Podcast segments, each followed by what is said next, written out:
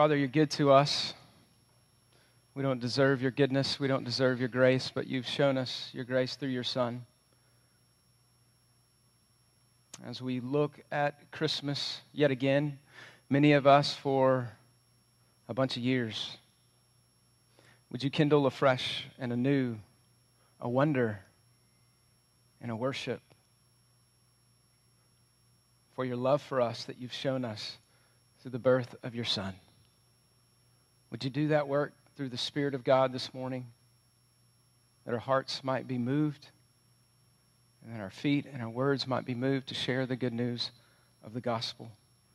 We thank you for the Christmas story and how it reminds us of how you loved us and how we matter that you would come near. We love you and thank you for time together to open your word.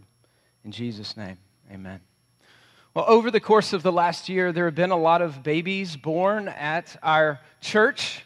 Um, this is a great time to plug C3 Kids infant class that we need.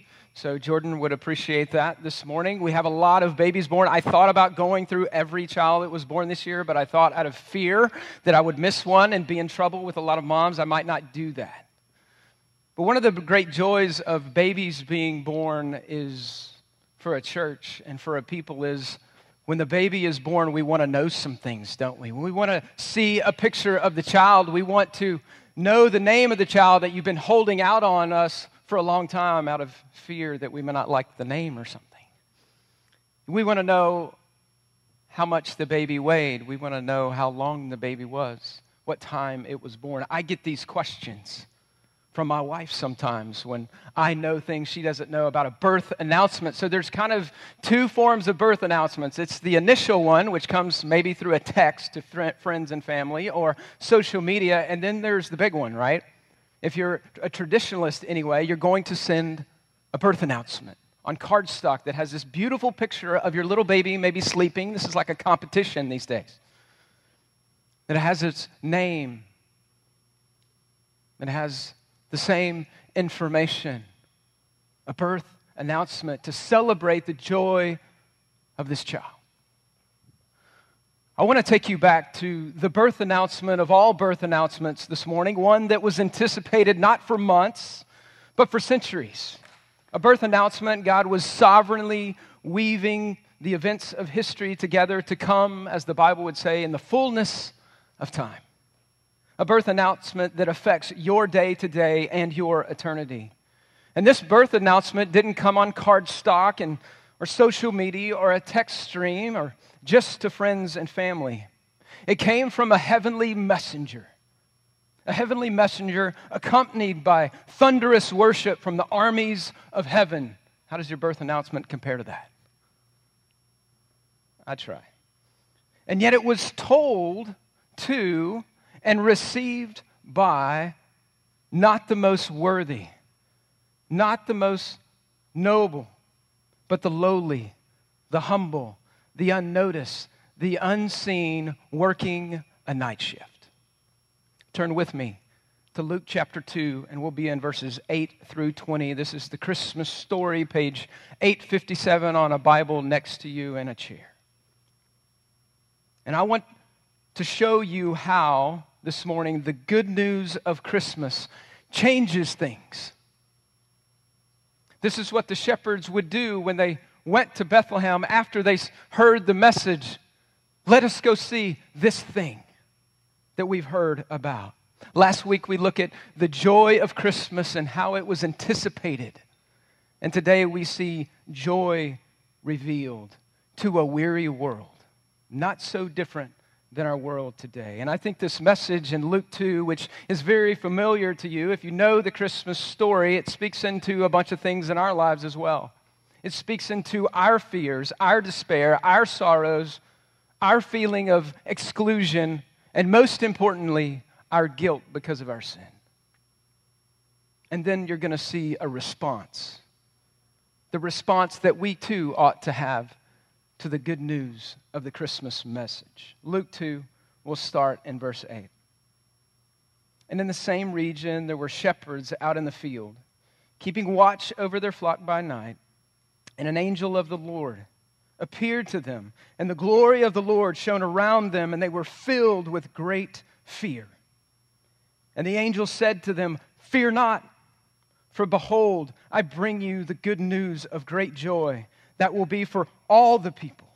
For unto you is born this day in the city of David a Savior who is Christ the Lord. And this will be a sign for you, and you will find a baby wrapped in swaddling clothes and lying in a manger. And suddenly there was with an angel a multitude of heavenly hosts praising God and saying, Glory to God in the highest, and on earth peace among those with whom he is pleased. When the angels went away from them into heaven, the shepherds said to one another, Let us go over to Bethlehem and see this thing that has happened, which the Lord has made known to us. And they went with haste and found Mary and Joseph and the baby lying in a manger. And when they saw it, they made known the saying that had been told to them concerning the child. And all who heard it wondered at what the shepherds told them. But Mary treasured all these things, pondering them in her heart. And when the shepherds returned, glorifying and praising God for all they had heard and all they had seen, as it had been told to them. See the good news of Christmas first turns your fear into reassurance. It turns fear into reassurance. Look back at verse 9 and 10. The angel comes to the shepherds. And not just an angel comes as a messenger to the shepherds, but the glory of God shone in the place. Listen, if an angel showed up in the middle of the night when you were taking your dog out in the middle of the night and an angel showed up, what do you think your response would be? I think it might be fear. This is what we see all the way through the Old Testament when an angel shows up to deliver a message. Every time you see fear. But there's not only an angel that shows up in this case, and this is very rare, by the way. You don't see this very often in Scripture. Not only does an angel show up, but you see the glory, verse 10, the glory of God show up that shone around the angel. I don't know about you, but I would have been scared as well. Great fear, the text says.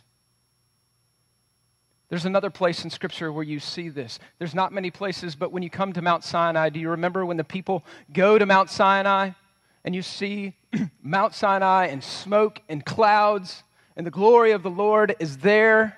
And the people are like, hey, Moses, you can go up, but we're not going up there. It's a time of great fear.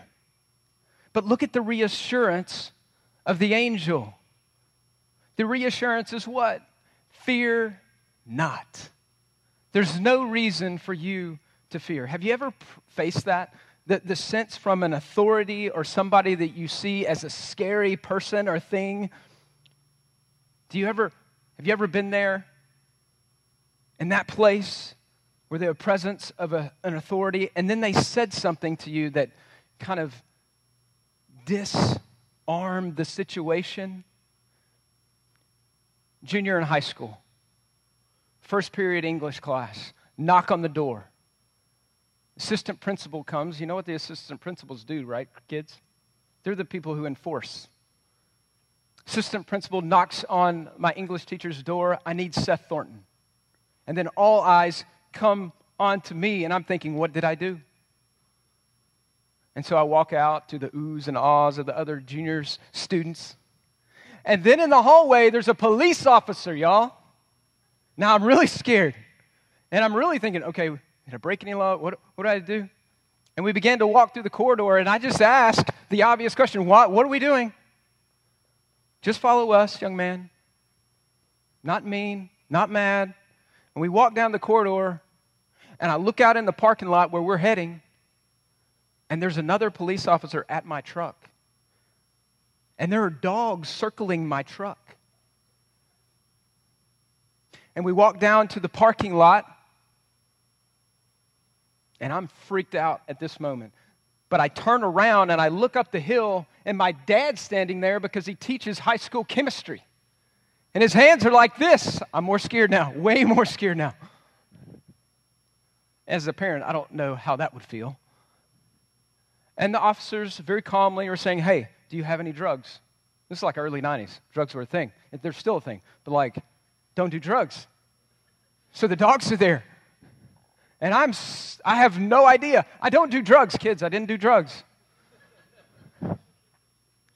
And so they're asking me these questions very calmly and politely. And then one of the officers says, Hey, do you think there might be, just by chance, uh, any gunpowder that residue that might be in your truck for any reason? And I, and I didn't at first know what to say, but I thought, hey, if I tell him yes, that's got to be better than the drug situation. Because I grew up out in the middle of nowhere and we shot things. And sure enough, they found like a 22 cartridge in the bottom of my truck. And so the dogs were sniffing that. And they said, Son, you may go. You're fine. I said, No, no, no, you can't go yet. You need to come with me to my dad and tell him what you just said to me. And they did. Scary situation, fearful situation, great fear, had no trust, disarmed. Not by just what they found, but the, the police officers and the way that they spoke to me were incredibly disarming. And they disarmed my dad as well. See, the good news of Christmas like that turns fear into reassurance. I had no reason to fear. And here's the thing about fear there's healthy fear. The Bible speaks about healthy fear, healthy fear of God, a reverence for God and who He is. But it also speaks about unhealthy fear. See, unhealthy fear makes you extremely scared and untrusting. And you might not put this together with fear, but you feel very unloved in a situation that you're fearful because we see in First John that it says perfect love cast out fear. And you know what we sang about a minute ago with Emmanuel, God with us? That disarms our fear of God because God came near.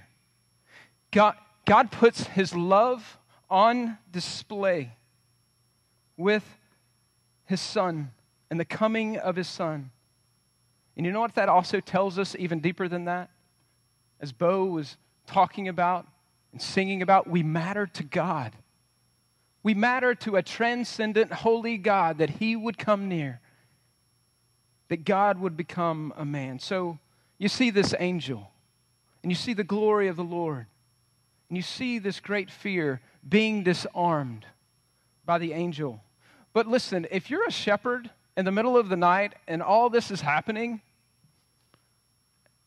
and the angel says, Fear not, you probably want to know more. Like, okay, but tell me more. Why shouldn't I fear? And this is what we see in verse 10, the, the next piece. Fear not. Why? Behold, meaning see it. I bring you good news of great joy. You see, the gospel news, this good news of Christmas, not only turns fear into reassurance, it turns despair and sorrow into hope and joy. And hear that again. The good news of Christmas turns your despair and sorrow into hope and joy. Angels, when angels show up, they bring a message. This is not a message of judgment, this is good news. I want you to think about the news that shows up on your newsreel every day. Is it mostly good news or is it not? It's mostly bad news. We're inundated every day with bad news. Inflation, Omicron, COVID, TikTok school shooting threats right here. Russia, Ukraine, homicide rates up, smash and grabs. And maybe on a personal note, you have these things happen where you go, you know what? That's like the 15th couple in the last 20 years that have gotten divorced. I never thought that would have happened. Bad news is all around us. That person has cancer, the hurt from relational conflict. We're surrounded by bad news, and bad news has a way of casting despair, does it not? Ask the people in the first century. These Jews that were waiting on Messiah, they were under the thumb of the Romans. At every single move, they understand sorrow, they understand despair. But deeper still, there's a deeper sorrow, there's a deeper despair, spiritually, even than there is in this physical world. Ephesians chapter 2 tells us about this kind of despair. It says this it says, At one time, you were separated from Christ. You were alienated from the commonwealth of Israel, the people of God. And what does it say? It says you had no hope without God. Can I tell you that's just a general truth? Without God, you have no hope. You are far off, but He has brought you near. How did He do that first? By coming near. By giving us His Son, Emmanuel, God with us. He came near for you and for me. And we've been brought near by Christ, the blood of Christ. See, there's no hope. This is a Christmas message, but there's no hope for you outside of Christ. And maybe some, even this Christmas season, are still looking for that hope. You're looking for that hope to be filled in all kinds of other ways. Maybe it's stuff. I don't know what it is, but all those things other than Christ. Here's the picture the Bible paints they're cisterns that you pour water in and they hold no water. Christ is the only one who offers you hope. It's Christmas time. Do you guys, I don't know as a family, but if you drive around your neighborhood and you, and you look at Christmas lights or signs around you, two words, Gullo House, right? If you, if you haven't been there, you need, to, you need to go there. This is a newer thing for me. We went this year as well. Kids are getting older, not as impressed. I'm still impressed with the motorcycle, y'all. It's pretty amazing. I'm trying to figure out if it's real. Gullo House, go Old Town Magnolia. And so we go and look at lights. In my neighborhood, we have, we have a new puppy. I don't know why. We have two rabbits, another aging dog, and we got a puppy. We, we got a yellow lab. And so we have to walk this thing, like a lot, so it doesn't eat things in our house and go nuts. And so it's been fun, actually, to take walks and see all the different lights and signs in our neighborhood. And there's all kinds of signs that you see as well. You see signs that say, Merry Christmas, ho, ho, ho, joy, peace, glory to God in the highest. But the, I know of no house, I've never seen a house that puts up a sign and says, No hurt here, no despair here, no sorrow here. See, Christmas brings joy from sorrow, it brings hope out of despair. What are your hurts this Christmas season? What are your sorrows? In what ways are you despairing? See, there's a man of sorrows that was born to bring you hope and to bring you lasting joy. As we sang, to give you second birth. That's hope. That's joy. That's peace. That's Christ. So, so far, the shepherd. He doesn't have to fear. They don't have to fear. And they know that there's good news that produces great joy. But if you're a shepherd and you're kind of just the common person, they were just seen as common people. They weren't upper crust. They were just the common people that nobody paid attention to. Maybe you're thinking, why all this for us? Why are you coming to me? I mean, if you really want a good marketing strategy, strategy to get this good news out to the whole world, if it's that much joy and that good of a new, good news, why are you bringing this to me? Look at the next phrase in verse 10. Fear not, behold, I bring you good news of great joy. That will be for who? You see it there? Just the Jews? Just the upper crust? Just the wealthy, just the powerful, just the Caesar, for all. You need to see that word, all people.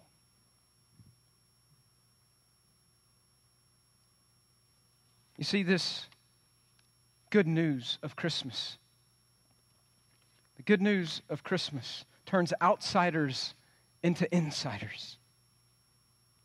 And maybe you think you're on the outside, you're not worthy but look down later in the same passage in chapter 2, where you see Jesus go to the temple. You know the story with Anna and Simeon. Simeon, the prophet, Anna, the prophetess. And the Holy Spirit, God had told Simeon that he would see the consolation of Israel before he died. And in comes baby Jesus. And what do you see then he holds up this baby. He took him up in his arms and he blessed God and he said, Lord, now you are letting your servant depart in peace, according to your word, for my eyes have seen your salvation. that you have prepared in the presence of how many people? All people. A light for revelation to the Jews? No. To the Gentiles as well. And for glory to your people, Israel. No. This King, this Messiah, this Savior, this good news that brings joy out of sorrow, that brings hope out of despair, is not just for a small group of people, it's for all. It's for you, it's for me, it's for your neighbor, it's for the person who lives in a diff- completely different part of the county, state, the world. It's for all people. It's not just for the shepherd, it's not just for the lowly, it's also for people like Joseph of Arimathea, who buried King Jesus in his own tomb, the wealthy man. It's for all people. It's also for Nicodemus. It's also for Paul. It's also for Mary Magdalene, the woman at the well, man born blind. The message is for all. See, the good news of Christmas teaches us that God is not really a respecter of men at all. He's not partial, there's no pretenses with God. He actually just comes to save one kind of people.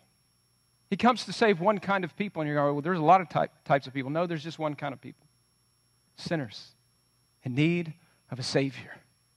That's the kind of people that Christ comes to save. Well, we've learned a lot. Shepherds, they don't have to fear. There's good news of great joy that's even to them. But we still don't know the content of the message. We still don't know what it is, this thing. What is this thing? Look at verse 11. This thing, there has been born for you, for you, a Savior who is Christ the Lord. See, the good news of Christmas, most importantly, turns your guilt into forgiveness. The guilt that you have because of your sin that separates you from God has the potential to turn that into forgiveness by faith. Note here those words Savior, Christ, Lord. You don't see those words together in a sentence anywhere in the scriptures together. The idea of Savior is deliverer. The idea of Christ is the anointed one, the Messiah. And the idea of Lord is King. Put that all together. The anointed King comes to deliver a people from their sins. That's the good news of Christmas. And it's interesting because in the Roman world in that day, do you know what they called the Caesar? You know what they called the leader of Rome? They called him the Savior. He was known as the Savior of Rome who would deliver people, who was appointed, who was king. It's as if the angel is punking Rome right here. Because to the ears of the shepherds and the ears of the Jews and the ears of the Romans, when they would read this, they would see no, the Savior is not in a palace in Rome, He's in a manger in Bethlehem. Wrapped in swaddling clothes and lying in a manger. Friend, has there, there has been born for you this morning, you need to know this, a Savior who is Christ, the Lord.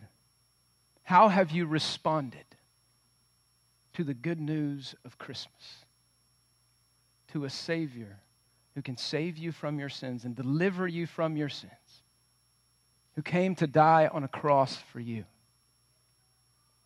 who's the King, who wants all of your life, not just a little bit on Sunday morning, not just your home life, your work life, your thought life, what you say, what you write. He wants it all.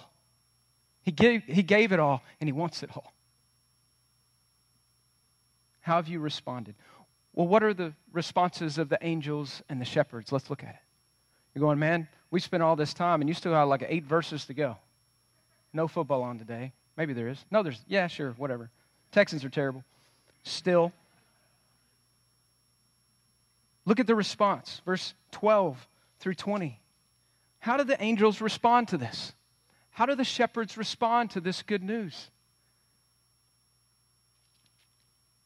It says, and suddenly, verse 13, look at it. And suddenly there was an angel with the angel, one angel, a multitude of heavenly hosts praising God. Listen, more angels show up. You know what a heavenly host is? I'm going to pass the Christmas IQ test here. You know what a heavenly host is? It's an army of angels. Right here in this moment, what we need to do is we need to take our, our like nativity sentiment that has all these cute little things in it, and we need to blow that up for a minute. I'm going to try to blow that up for, for you just for a minute. This is an angel army. You know what the armies of God did? One angel in God's army in Second Kings with Sennacherib, the evil king who was coming against the people of God. You know how many people, soldiers, one angel in God's army killed 185,000 troops, men. These are bad dudes, all right? These are the guys working out in the king's gym in heaven. They're ripped. They have swords. I'm trying to paint you a different picture. All right? They probably are baritones when they sing. So this isn't the picture of the cute little angel with the trumpet with the little. This is a different picture. Somebody needs to draw it. Ross, Tess, whoever. I need a new picture. I'll pay for it. That's not the picture. This is the picture. It's a completely different picture, maybe that's in your mind. But the angels, the multitude, the angel army is singing. Glory to God in the highest, and on earth, peace. You see the irony in that? Peace. These warriors are singing about peace that Christ would bring this little baby born in a manger, that he is king, that he is Lord, that he is the Savior, that he is the anointed one. You know, I said earlier that there's only a few times where you see an angel and the glory of God together in the scriptures.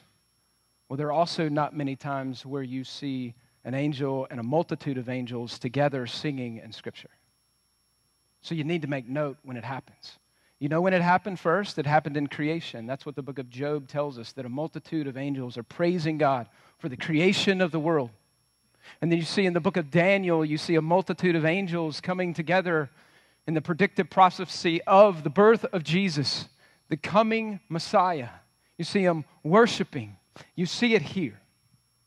You see it with a multitude of angels here at the birth of Jesus, and you see it one other place. You see it in Revelation chapter 5. In heaven, when there is joy in heaven, in the worship of the King Jesus who is overcome. So, what's the response of the angels? It's clear it's worship, it's wonder. But look at the shepherds. What do they do? This is really instructive for us as well. What do the shepherds do in response to the good news of Christmas coming? The shepherds, after the angels and the angel army went away, the shepherds said to one another, Let us go over to Bethlehem and see this thing. They go quickly and see Jesus, the Savior, the Messiah, the King. And they went with haste and found Mary and Joseph. What else did they do? When they saw it, what did they do? What does it say? They made known what was told to them about the child. They spoke about the child. They gave testimony to the child. They bore witness. They worshiped and they witnessed. And later you see in verse 19, Mary treasuring up all these things. Verse 20, the shepherds return to their fields. And what do they do? They glorified and praised God for all that they had heard and seen as it been told to them. See, there's a response. There's a response to Christmas, and it's worship and wonder and witness. I wasn't around in the 60s. I missed the 60s. Maybe I just give sermon illustrations because I want to think about how young I am. But in the 60s, remember maybe history, there was the race for space, and we were kind of behind. We were behind the Soviets at the time. Was a race for space. And John F. Kennedy's goal was putting a man on the moon by the end of the 60s. And everyone seemed caught up in this thing, the hope of this, that a man from the U.S. would walk on the surface of the moon. A guy named Jack Needleman, who was one of the reporters who covered the launch of Apollo 17 in 1972, he was at this night launch. And it was a social, it began as a social occasion where there were picnic tables and food, and then the countdown began. And all eyes and cameras turned toward this 36 story high Atlas rocket that had three humans in it. And even the jaded reporters were overcome, as Needleman reports.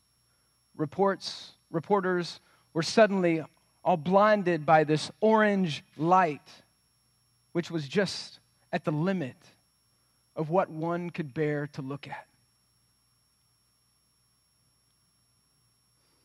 And the rocket rose slowly against this dark pan- canopy of the night sky in total silence because it took a few seconds for the sound to actually make it from the rocket to them. And once the sound waves struck, it washed over these reporters with a thunder that rattled their bones. And Needleman said this you could practically hear jaws dropping. The rocket travels higher and higher, ignited in a spectacle of blue flame. And Needleman said, Silence ensued among the press. The wise cracks died out. Men's eyes were filled with light. Their mouths were wide open, their faces lit by the inner glow of sheer wonder. He said the whole demeanor of these hardened newspaper men was changed. They got up quietly and offered to help one another. They were kind and they were reverent. And he said this wonder had done its work.